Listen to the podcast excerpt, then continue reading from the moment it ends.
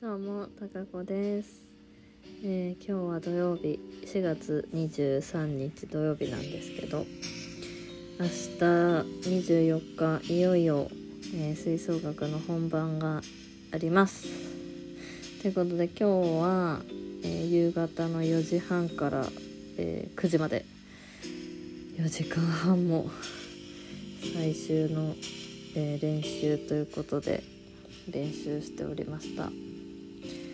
すごい体力使いました。もうなんか途中集中力が切れそうになってフラットとか落としそうになりましたけどもリズムが甘くなったりもしましたがなんとか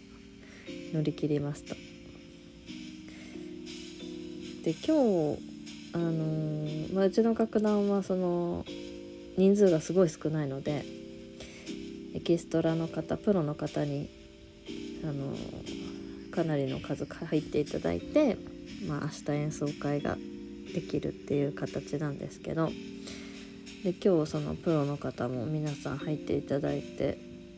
合わせてたんですがやっぱりね楽しいですねとっても。うん一人で家でピロピロ吹いてるのとは全然違うで今日はその、まあ、ホールで明日の,、その本番と同じ状態ホールでリハをやってたんですけど、まあ、響きもねもちろん違うんですよね普段の練習とかと。であの、まあ、楽器も増えてるので聞こえてくる音も違うし音量も違うしでその中でどれぐらいのここはどれぐらいの音量で吹こうかなとかどれぐらいビブラートかけようかなとか考えながらあの演奏するのも楽しいしいややっぱねあれだけの人数で合わせるってなかなか貴重なことだなと改めて思いました。うん今日で何何人ぐらいいたのか何十人いたんですけど楽しい。でやっぱりうちはそのプロの方に入っていただいて成り立つのでその一緒に横でこうプロの方が演奏されてるのを聞きながら吹くっていうのもなかなかない体験なのでありがたやと本当にありがたい。でフルートのあのソロの曲も明日あるんですけどあの私あ私じゃなくてそのプロの方がね吹かれるんですけど今日のリハは先週と全然違って言い方悪いけど本当にねもう聞きほず終始聞き惚れてました。もうずっと見てようかなと思って自分の自分の服とかとかもうどうでもいいから浸ってたいなと思って聞き惚れてましたね。本当に素晴らしい。素敵です。はい。ということでねあの本当にまあこの楽団がなんともう50年ぐらい来年50周年らしいんですけどその父親がた中学校の OB で立ち上げてまあいろいろ紆余曲折あったけど50年も続く趣味の団体でってなかなか貴重だぞと。それもかなりかみしめてましたね。うん。本当にね皆さんめっちゃいい人なんですよ。楽団の方が。で皆さんすごい真面目だし人柄が良すぎてあったかくて。うん。いつ帰ってきても「おかえり」って言ってくれるので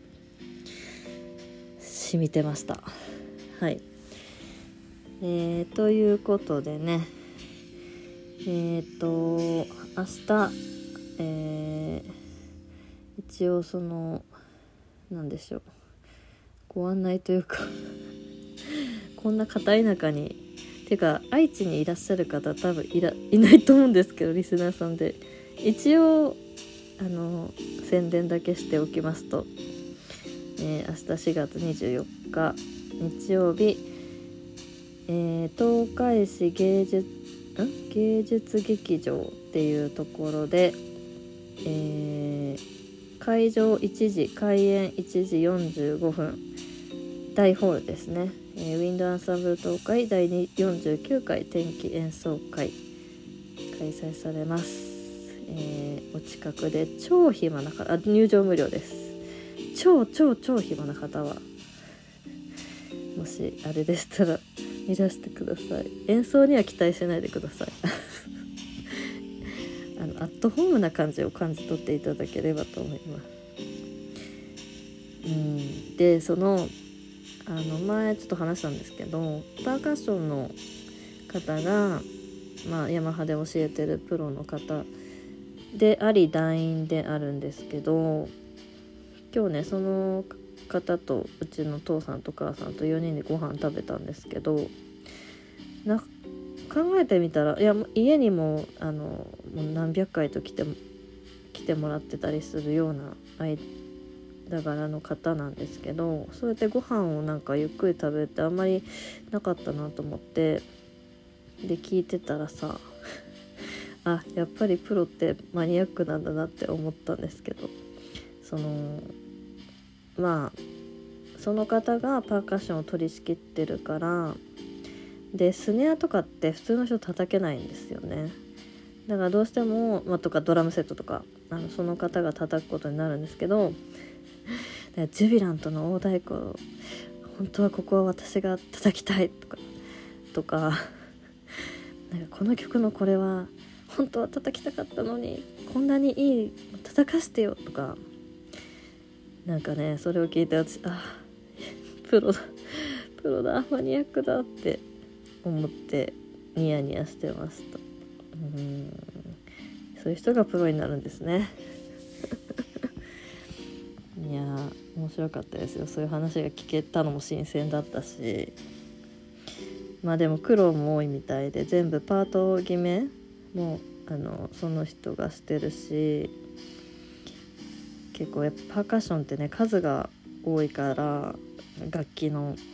で配置も全部考えたりとかするみたいで大変そうなんですけど。いや超楽しいですね。本当に。楽しいです。ということで明日ね6時半に起きないといけないので、まあ、本番午後なんですけど8時には 会場に集合しないといけないので今日はもう寝ようと思います、えー、この今の感謝の気持ちを胸に明日は存分に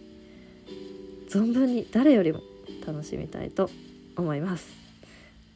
じゃあまたね。ありがとうございました。